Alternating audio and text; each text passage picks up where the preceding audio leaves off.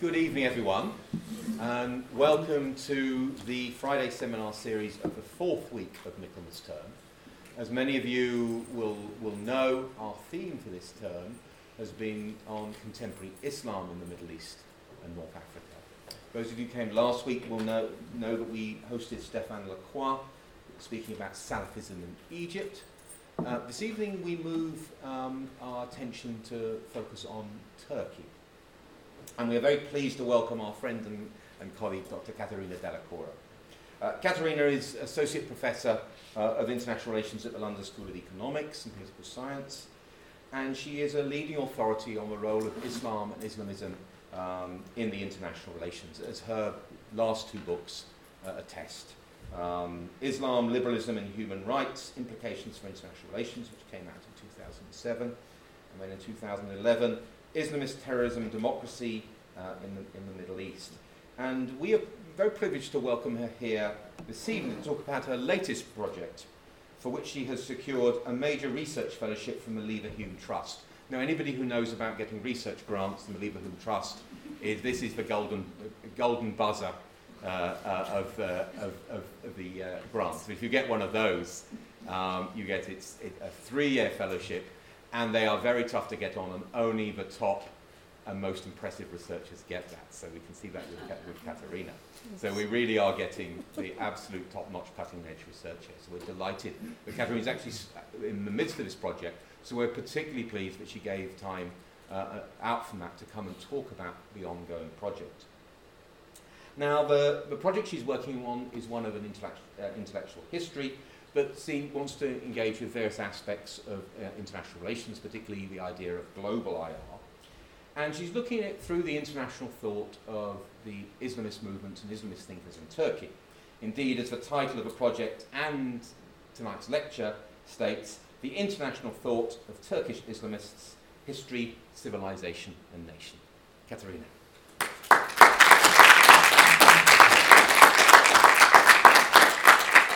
Thank you very much for the kind invitation. Um, I was going to talk a little bit about my past myself, but you've covered some of that, uh, Michael. I just want to um, make one uh, point before starting that over the past seven years or so, I decided in my own uh, work to make a shift away from international relations uh, to something more akin to Middle Eastern studies. And, and, and, and, of course, my work has always been at the intersection of these two broad areas. But uh, language has been uh, the key issue here. And uh, I have started learning Turkish in order to be able to do this kind of project. And I have pursued it through uh, more detailed empirical research compared to what I was doing in the past within the broad field of international relations. So this has been an intellectual journey for me, which is something I have been wanting to do for, for a while. Now, um, what I'm going to do in this lecture is talk to you about the project I'm engaged in. I will say a little bit, a little bit about the theoretical framework and my methodological approach. And I will focus mostly on the empirical side of what I'm doing, and in particular on the work I've completed in the first year of the project, which has just finished. I'm now in the second year, which is on history and historiography. So, the broad context for the project, the theoretical context, if you want to say it is what is nowadays called global international relations. Mm-hmm. The term, I find, is very contested. And I see that there is a fault line between two camps when it comes to this term. Those who see the global as a unified entity with underlying interconnections, making it fruitful to study as one thing, and those who see the global as fragmented, and specifically between Western and non Western thought, or Western and non Western IR. I'm very much of the first camp. I find the terms Western, non Western, when it comes to international relations, very problematic and reductionist and not leading us uh, anywhere, really, in our debates. And my knowledge of Islamist thought in Turkey has made me question these categories even more. So, the aim of the study is to uh, provide empirical detail and, and to back up this idea that perhaps when we talk about West non West, it doesn't make very much sense. So, when it comes specifically to Islamist thought in Turkey, which is my uh, um, area of focus, I find that uh, there are commonalities between the West and non West of modern frames and concepts that straddle across societies. The intellectual context in which Turkish Islamism developed was shaped by Western, Muslim, and other philosophical and political debates and trends of thought. So there are parallel developments and influences with global intellectual trends throughout the history of Islamist thought in the Republican period. For instance, the shift of Turkish Islamism to conservatism and authoritarianism from the 1930s onwards reflected the decline of Islamic modernism in the Middle East and its shift away from secular nationalism uh, towards socialism and even fascism. Simultaneously, it echoed the rise of conservative and fascist trends of thought in Europe. In another example, in the 1970s and 80s, Turkish Islamism reflected the rise of identity politi politics globally, the emergence of Islamic fundamentalism in the Middle East, and simultaneously the postmodern critique of progress, reason, and modernity. A third period is the 1990s, in which the third way of Turkish Islamists came about as they became increasingly engaged with their global counterparts and endorsed universalist ideas such as democracy and human rights.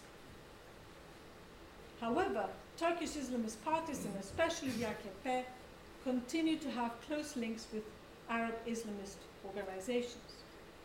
So, this is the project that I'm doing in its broad theoretical context. So, I, I was interested in Turkish Islamism, and I started off by placing it, and this is what the project in the book do, uh, by placing it in this uh, international relations context called global IR. So there is, if you want to, to stay with that thought, there is, there is um, a concern that I have within the discipline of international relations that I want to speak to uh, while doing this project. So this is the first part of what I want to say. Now, what this means in methodological terms is that I examine who has influenced Turkish Islamist thinkers. To put it very simply, I inquire how Turkish Islamists are situated within transnational networks.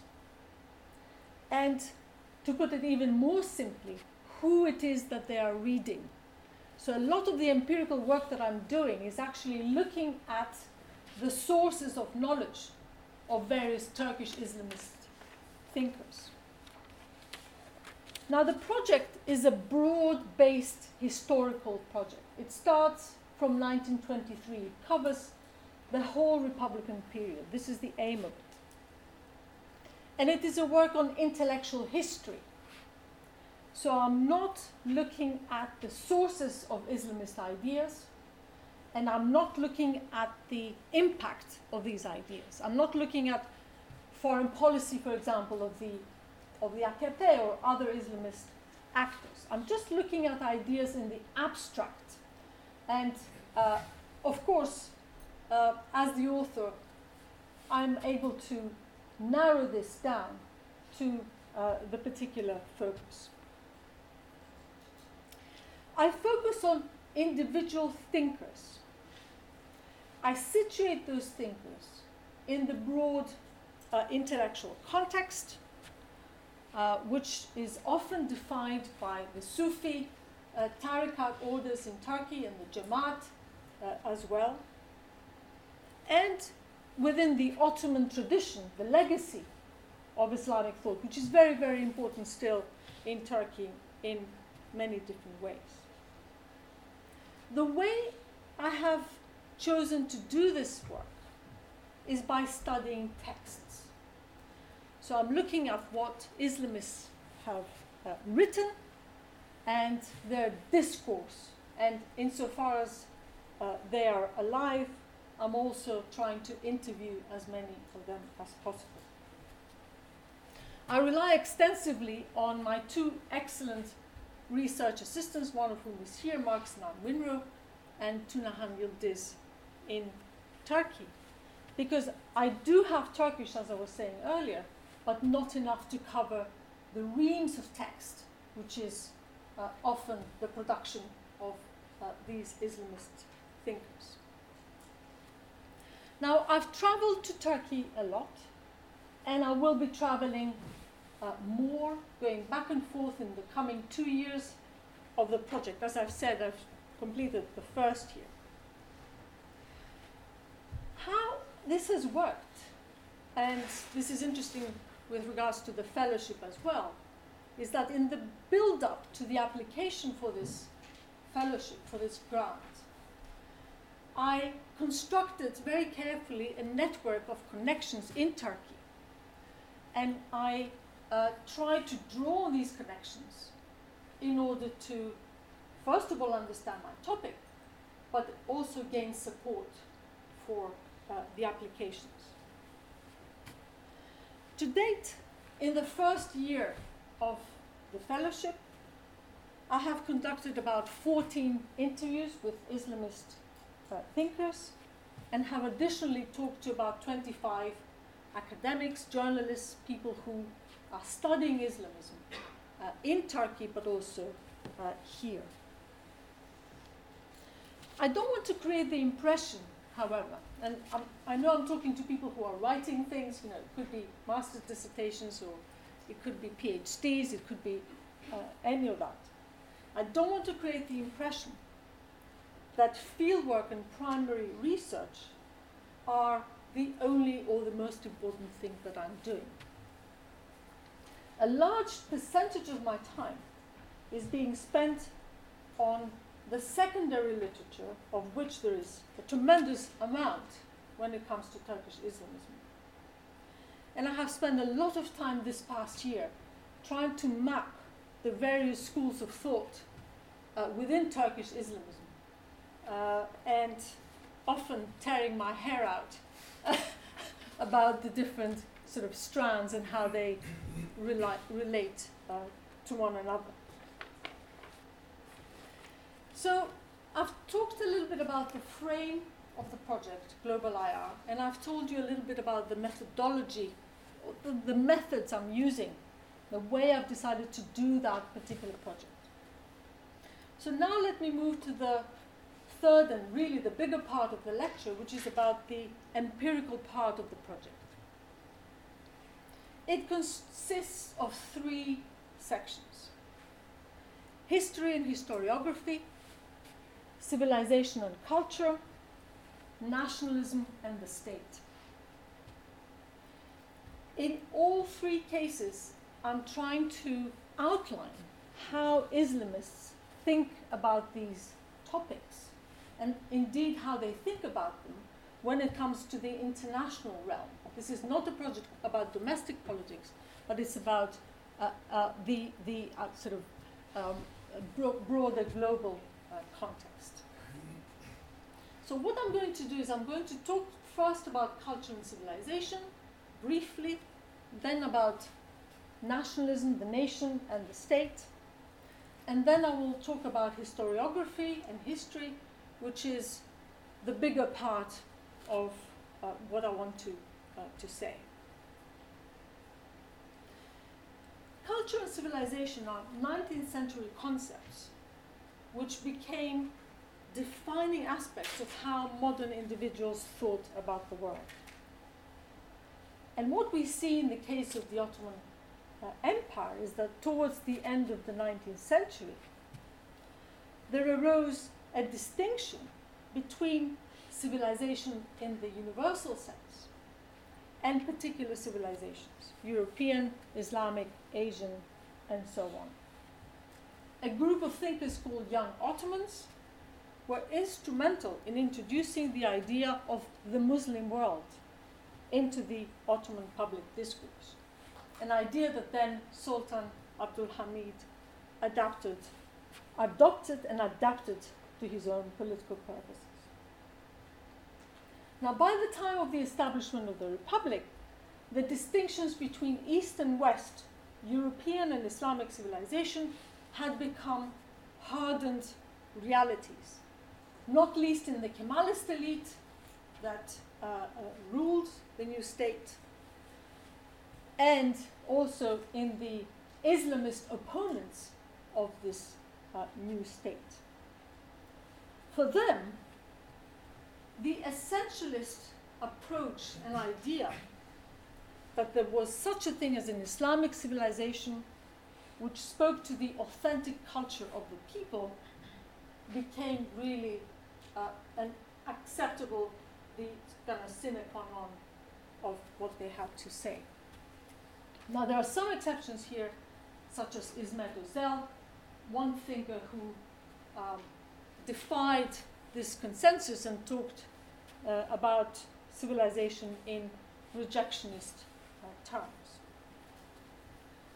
So, in the project, I'm examining how Islamists such as, for example, Necmettin Erbakan and his Milli Görüş movement, and many others, distinguish between the different aspects of civilization, crucially, the material and the moral aspect, and try to think through their respective benefits.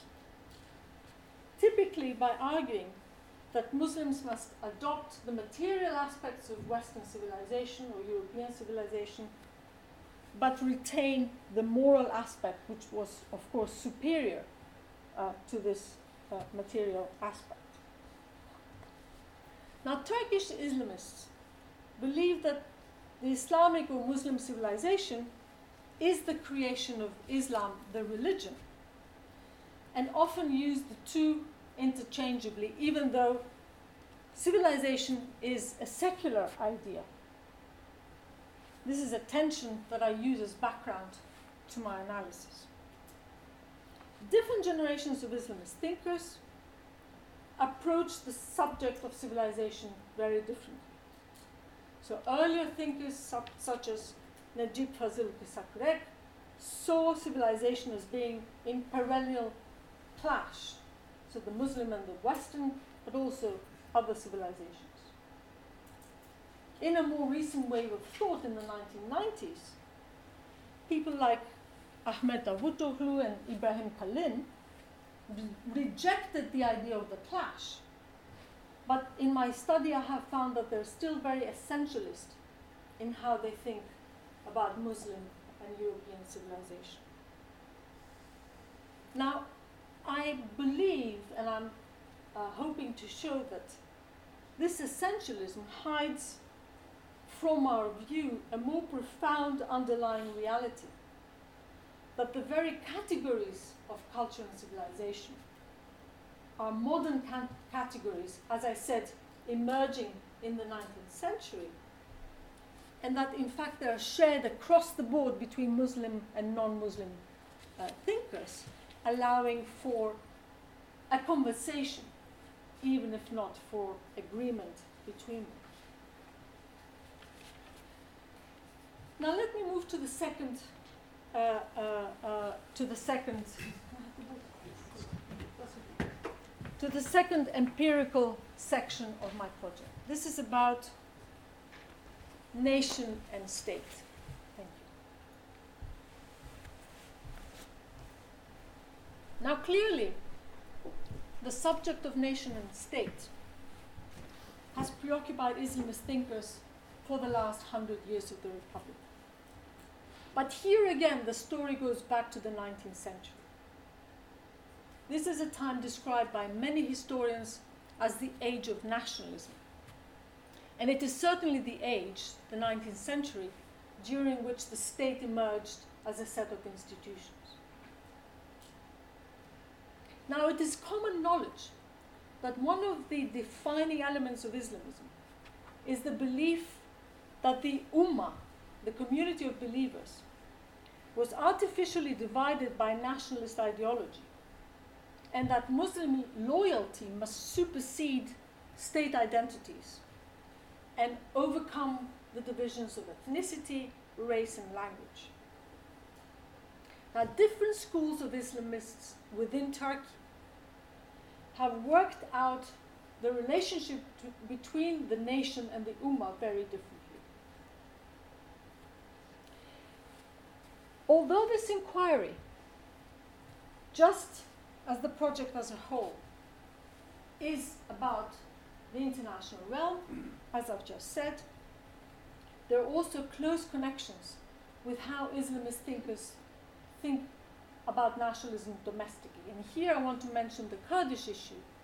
And of course, there are many, many linkages between how Islamists approach the Kurdish minority and how they see uh, the role of nationalism uh, uh, beyond the Turkish borders. Now, Turkey, as we all know, is a country with a very robust and deep seated sense of national identity. It's also a country with an imperial past, which, for its Islamist ideologues, confers the role of central player in the Muslim world.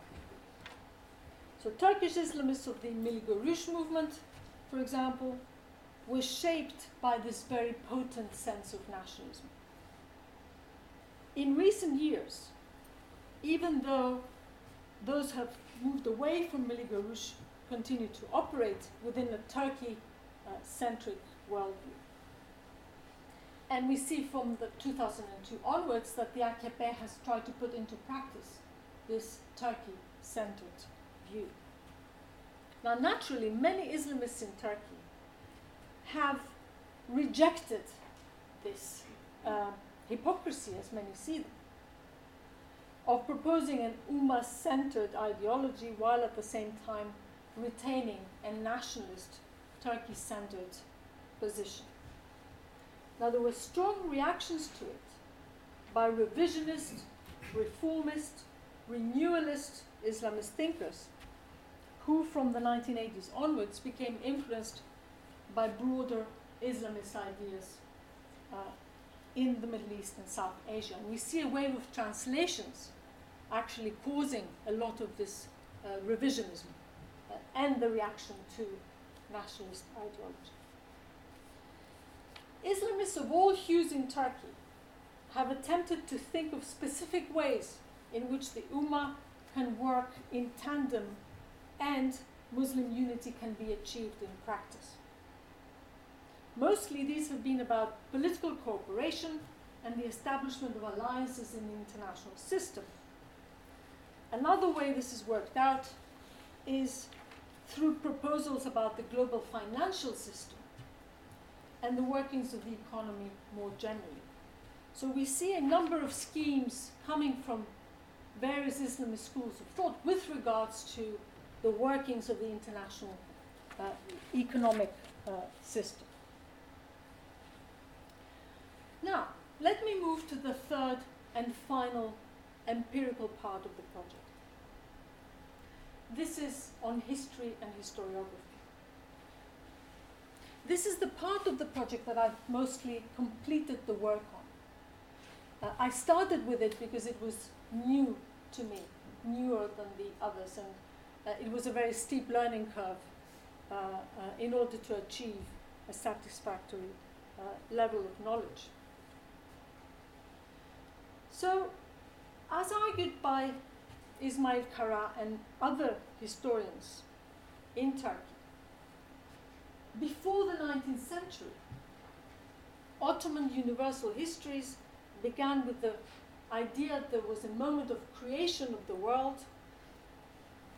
Then they moved on to the rise of Islam and offered more detail about Ottoman history,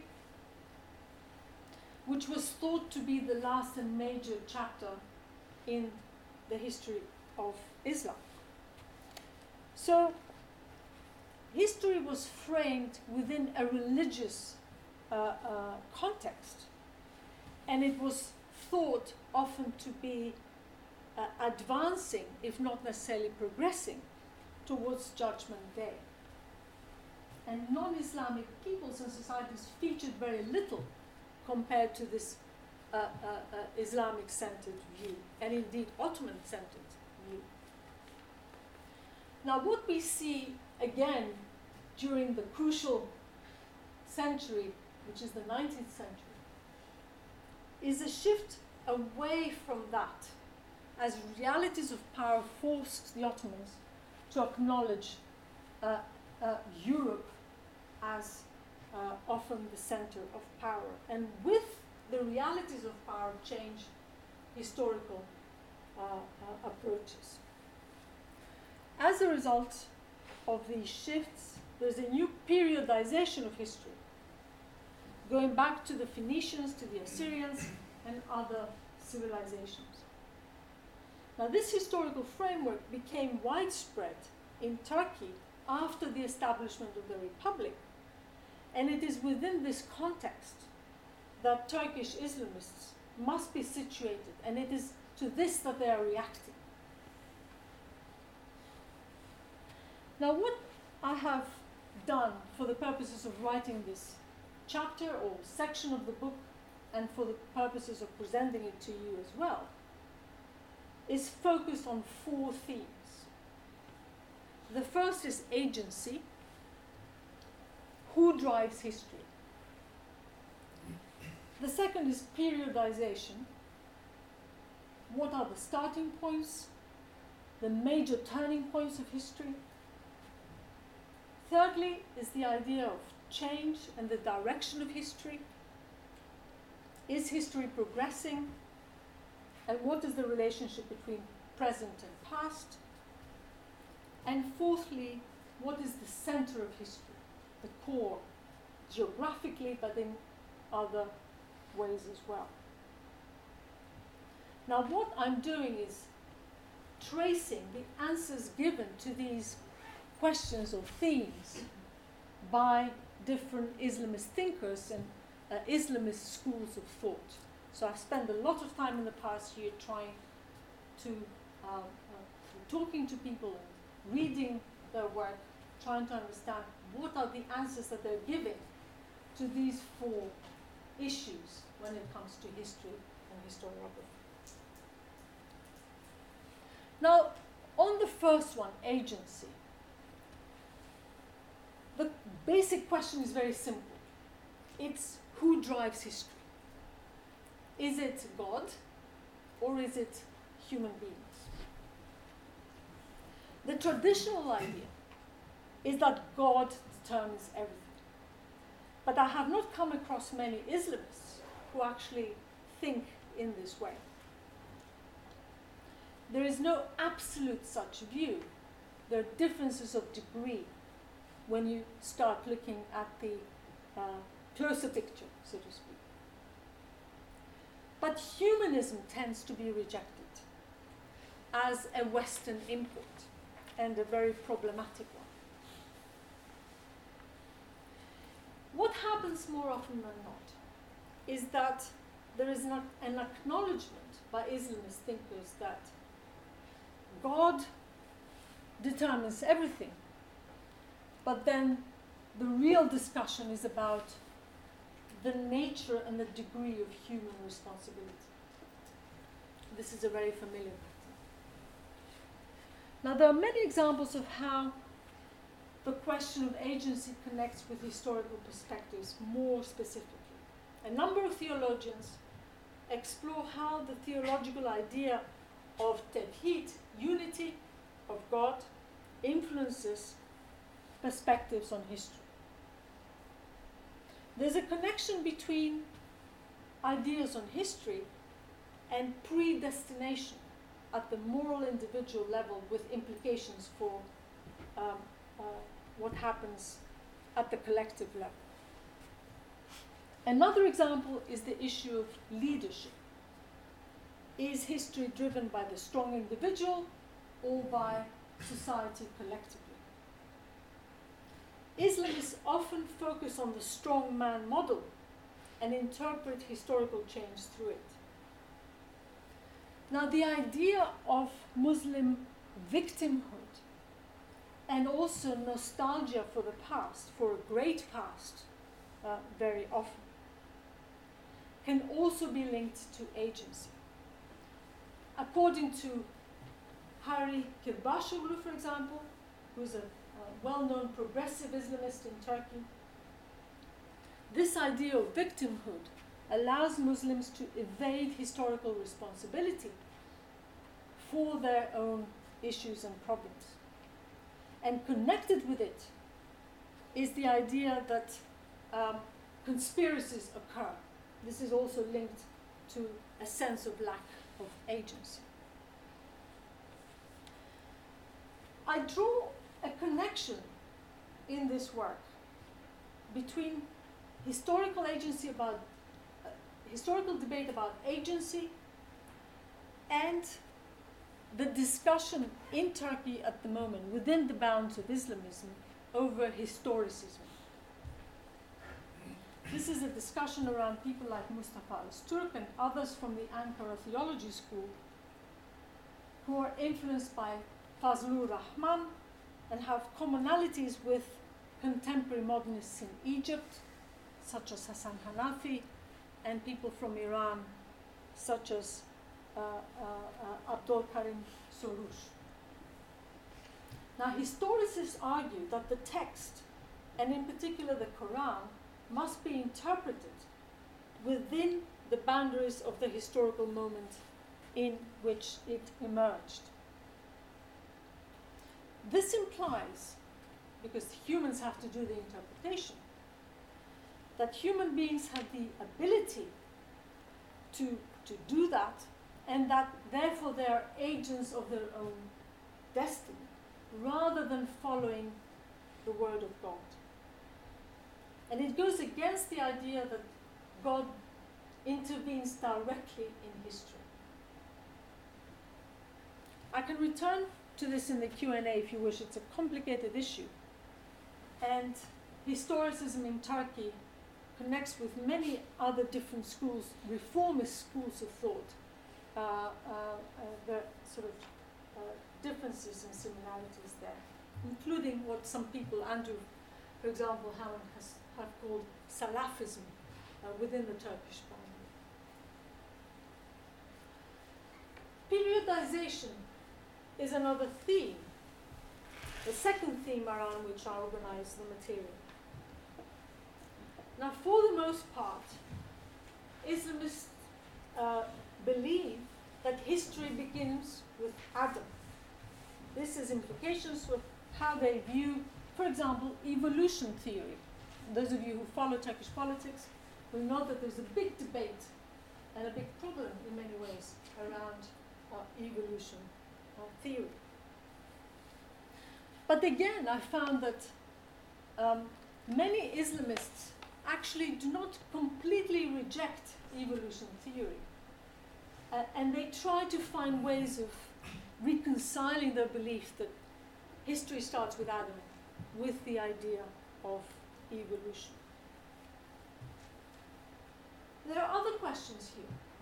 For example, the importance of 7th century Arabia, the moment in which Islam appears uh, in the world. How does this uh, relate to other periods and other important, perhaps, areas of uh, history? More particularly, thinking about periods such as feudalism and modernity and the extent to which they're appropriate for Turkey is something that is raised time and again within those debates. So, someone like Mustafa Armağan, for example, questions these uh, historical uh, sort of periods and says that they're completely unfit to explain uh, what uh, has happened in Turkey. There are connections here with ethnic conceptions of history, and these are debates within Turkish historiography that have been going on in various forms for a long time. Now, the most significant issue in my mind is about the theme or direct the theme about the direction of history and specifically the idea of change and progress. As i mentioned already in traditional theological terms the end of history is thought to be judgment day. But this obscures a number of disagreements between islamist thinkers and especially about how present day society should relate to its past. So, someone like Atasoy Müftüoğlu, for example, would argue that the Muslim world must end its romance with the past, which has blocked progress in a variety of ways. So, he criticizes those other Islamists who idealize, for example, 7th century Arabia or even uh, the Ottoman period and, and argues that this is a very problematic a way of relating with the past, which should be overcome within the boundaries of Islamist thought. Again, there is a difference between abstract thinking and the actual views of uh, Islamist thinkers. Indeed, some view 7th century Arabia as a model, but they use it loosely as such and try to draw broad principles from it as opposed to literal guidance about how a society should be run. Often they use the metaphor of the spiral to reconcile progressive thinking, expectation about change and improvement, and the classical idea that Asr Saadet should be uh, sort of clung on to. Now, there's another group of Turkish Islamists, the most nationalist oriented of them, who are in fact the majority in Turkey, who see the Ottoman Empire as the pinnacle of Islamic history. Now, this is straightforward. I will not sort of spend too much time on it, except to say that even within those Ottomanists, there are different interpretations about what was valuable in the Ottoman Empire and what principles should be derived from looking at the Ottoman Empire as that pinnacle of uh, Islamic and indeed world history. So the key here is not which past you relate to, but also how you relate to that past. Now, finally, there is the question of the center of history. This is a particularly poignant one in Turkey for the reason I've just mentioned, which is its imperial past. The first disagreement over this is between those Islamists who see the Ottoman Empire as, as I said, the pinnacle of Muslim history, and others who view the 7th, 7th century Arabia as that pinnacle of Islamic history. So one can describe this as a Turkey centered versus an Arab centered uh, uh, debate, or two views Turkey centered and um, Arab centered. And there are, of course, other parts of the uh, Muslim world, Iran, South Asia, nowadays Southeast Asia, uh, which can play a part in this debate and are indeed taken into account. But last but not least, there is a conversation about Europe and uh, the West in general in the modern period. So you're all familiar with the debate on Western centrism or Eurocentrism. It's a big thing nowadays within the boundaries of international relations. It is raging in Turkey. Uh, it is, it is uh, uh, absolutely uh, very much at the top of the agenda, not just of Islamist thinkers, but of course more widely. Now, it has become part of a small industry, I would say, um, uh, sort of provided for by the AKP. So, for those of you who are interested in the material production of knowledge, uh, Turkey is a fascinating case because you actually see how, um, if, if, you, if you have the material means, the money, and the will and the power, you can begin to promote and build a, a new worldview. Uh, and, and, and, and this is very much something that the AKP has done in its 20 uh, years in, in power. But this is, of course, not to say that there is really also a valid uh, uh debate about uh, uh, Eurocentrism.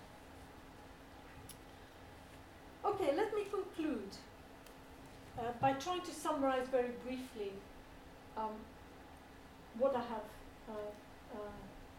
what I have said and what I'm trying to do um, in this work. So there are two objectives here. Work itself can be read on two levels. And hopefully, when the book is produced and written and produced, it will be read by two different types of audiences. First, it's a work on intellectual history and specifically on how Turkish Islamists, in all their diversity, approach the international realm. And this is done in terms of ideas rather than policy, through the three themes uh, that I have select, selected. So, what the book is hoping to achieve is offer new material um, about about or new knowledge, new empirical knowledge that I have gathered and I will be gathering over the three years. Now, some parts of this project, for example, the history and historiography one I've talked to you about, are much more lacking. Uh, there's, there's clearly something that people haven't, haven't worked on, whereas civilization, nationalism, of course, there are more familiar topics and more has been done on them. But always the question here is how you present a particular uh, topic. Uh, one example is the following. I talked to you when, it, when, I came to history and historiography about the four themes through which I'm presenting the materials that I've gathered.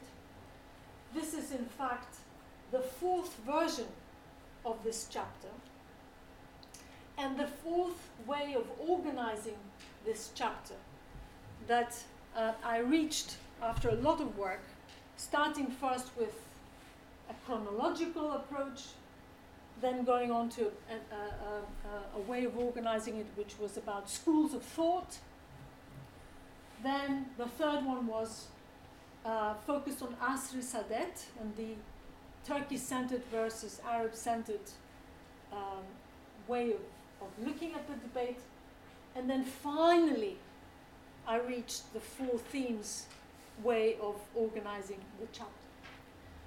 Um, as always, when you move away from chronology and you go to a thematic approach, it's a lot of work for the author, but it pays off, uh, I think, ultimately, because you can convey something in, in a new way that perhaps is easier for the um, reader to digest and hang on to uh, at the end of the day.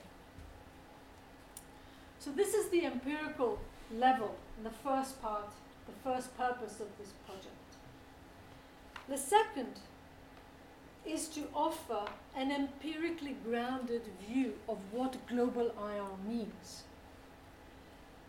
To move the debate away from, forward, uh, in a field which is sometimes very general in its aspirations and uh, sort of, and more about aspirations actually than delivering uh, the, the detailed material to show uh, something persuasively. So my argument here is that because the concepts that pervade Islamist uh, thought in Turkey, such as civilization, such as nation, the nation, nationalism, progress, the Muslim world, all these are mostly 19th century modern concepts. There's a lot of work on that in, in IR, which allow for a conversation, a kind of mutual understanding, if not agreement, between different settings, between different societies. That in fact there is much more uh, commonality here than, uh, uh, for example, the idea of Western, non Western would allow. So when, when I look at these authors, when I look at the notes, the footnotes, when I look at their bibliographies, when I talk to them, uh, they have read all kinds of uh, Middle Eastern, uh, European, South Asian uh, um, intellectuals. And it's very difficult to separate and say, oh, this is just about the West or just about, uh, about the Islamic. So when you, when you look at the detail, I think the categories of Western and non-Western uh, dissolve. Thank you very much. Thank you very much.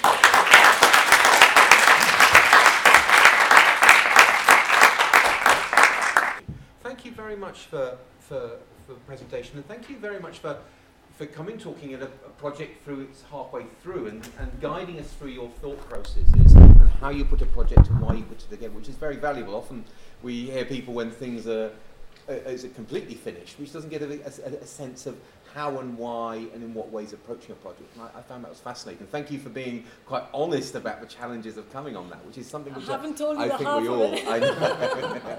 but that's a really important part of research, Yes, and I know yes. we've, we've been talking about it to students. But thank you for that. Um, one, one thing that I was very interested by was your approach to take um, looking at periodization, because I think Mm. periodization really gives us an insight to how people view world and how they view history. And you talked obviously about the centrality of how the Ottoman Empire uh, in thought. Is there much you're coming across about how Turkish Islamists periodize the post-Ottoman period? Because it's probably going to be rather different than, say, Islamists elsewhere look at it, or is it? Are there, have you got a sense of, or is that a period that they don't really periodize, but really the, the, the end of the empire is the end of the last significant period? Yes. Um, actually, I'll, I'll go to, Yeah. to the microphone.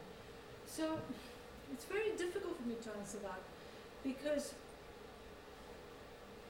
there tends to be um, there, there tends to be a, um, a feeling of well an embattled an embattled uh, feeling and and and this has translated into many Islamist thinkers attempting to reject the Republican narrative about who the Turks are, for example, uh, when they, their history started.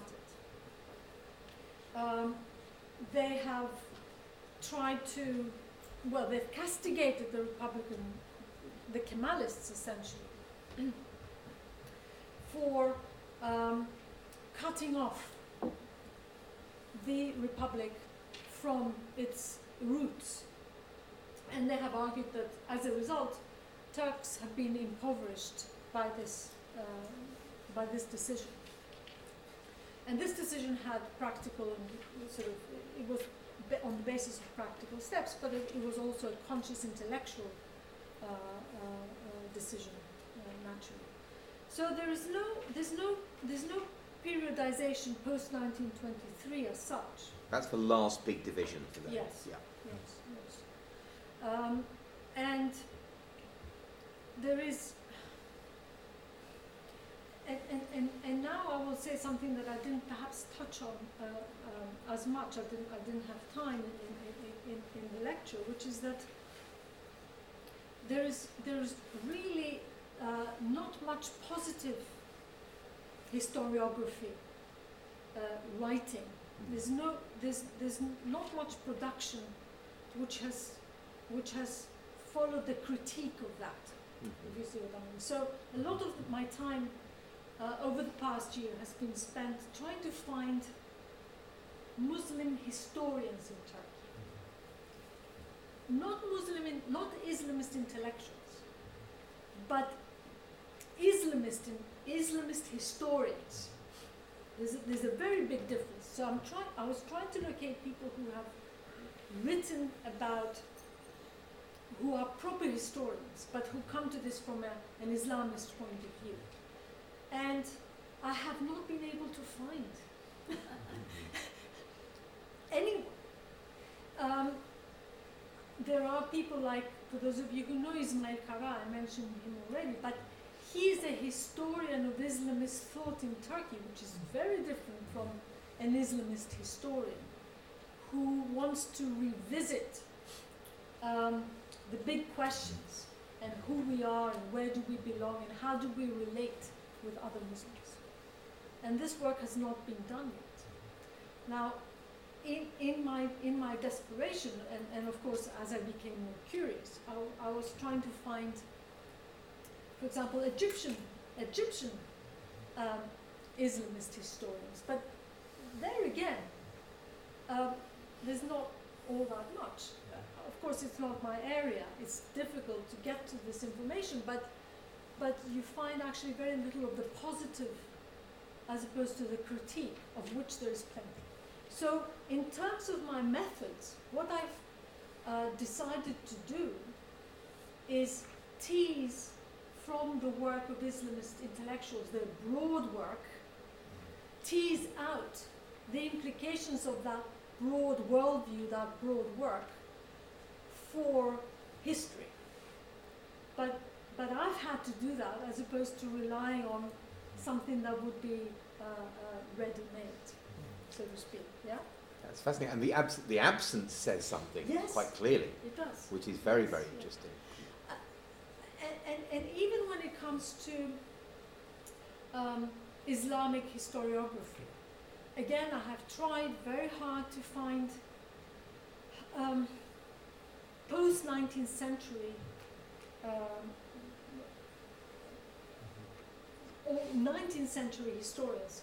But, but what happens is that Muslim historians from the 19th century onwards become um, modern historians. So they become historians of Egypt or, or of Turkey or, or other specific nation states, but not of the Muslim world. This, this, this, this is very difficult to,